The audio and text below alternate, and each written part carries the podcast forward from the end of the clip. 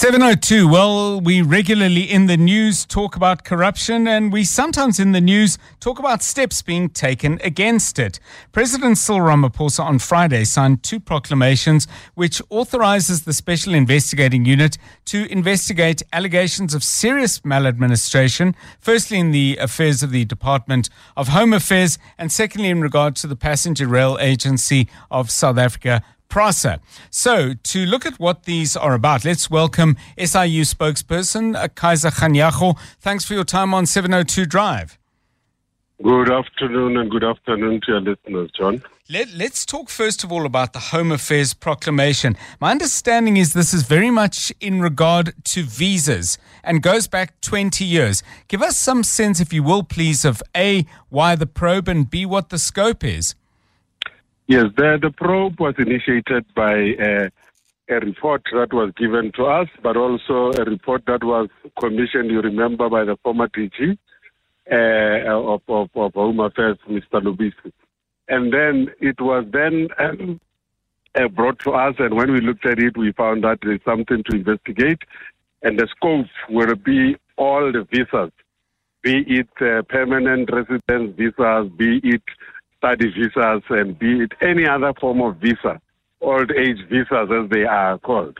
We are going to investigate from 2004 up until now, which is 2014. Therefore, it's about 20 years of work that needs to be done. As you can see, uh, John, it's a lot of work that needs to happen.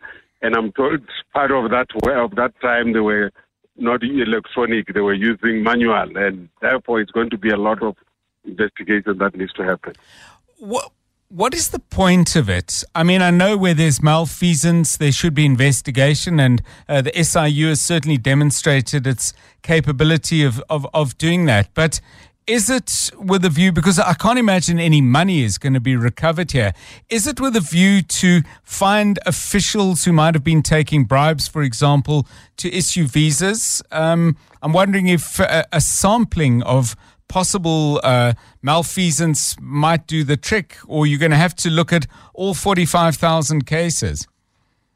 We have to look at all the cases because you must remember some of these uh, arrangements resulted in people getting permanent residency. Right. And other people uh, ended up being full citizens of this country with such kind of, of, of maladministration.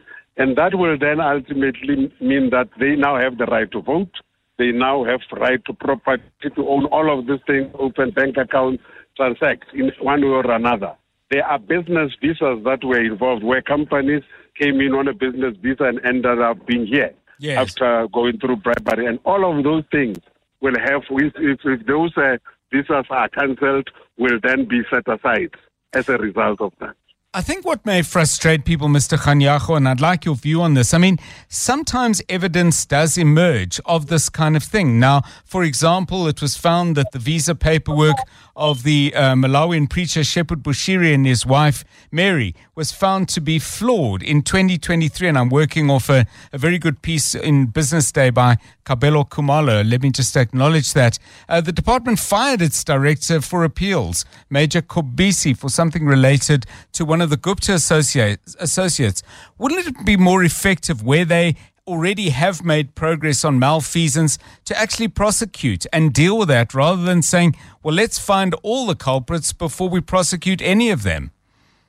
Yeah, no, you must remember that we, and, and I always say this to you, we can only do what we are supposed to do by law. And therefore, at the end of it all, I agree with you. Prosecution has to be done. And, and if we do not set a good example by prosecuting, we will be losing the battle. We will do what we are supposed to do, give the evidence to the National Prosecuting Authority, and then they must then prosecute. But they have assured us because now we've signed an, an agreement with them, an MOU, to make sure that whatever we bring to them has to be acted on. But also, the presidency is, uh, is, is also monitoring that. As I'm speaking yes. to you, I'm at the airport, going to the to, to, to Cape Town, where the presidency, the monitoring and uh, uh, the department is going to be presenting to SCOPA tomorrow right. on how far they are in the recommendations of the SIU. Therefore, something has been done about it.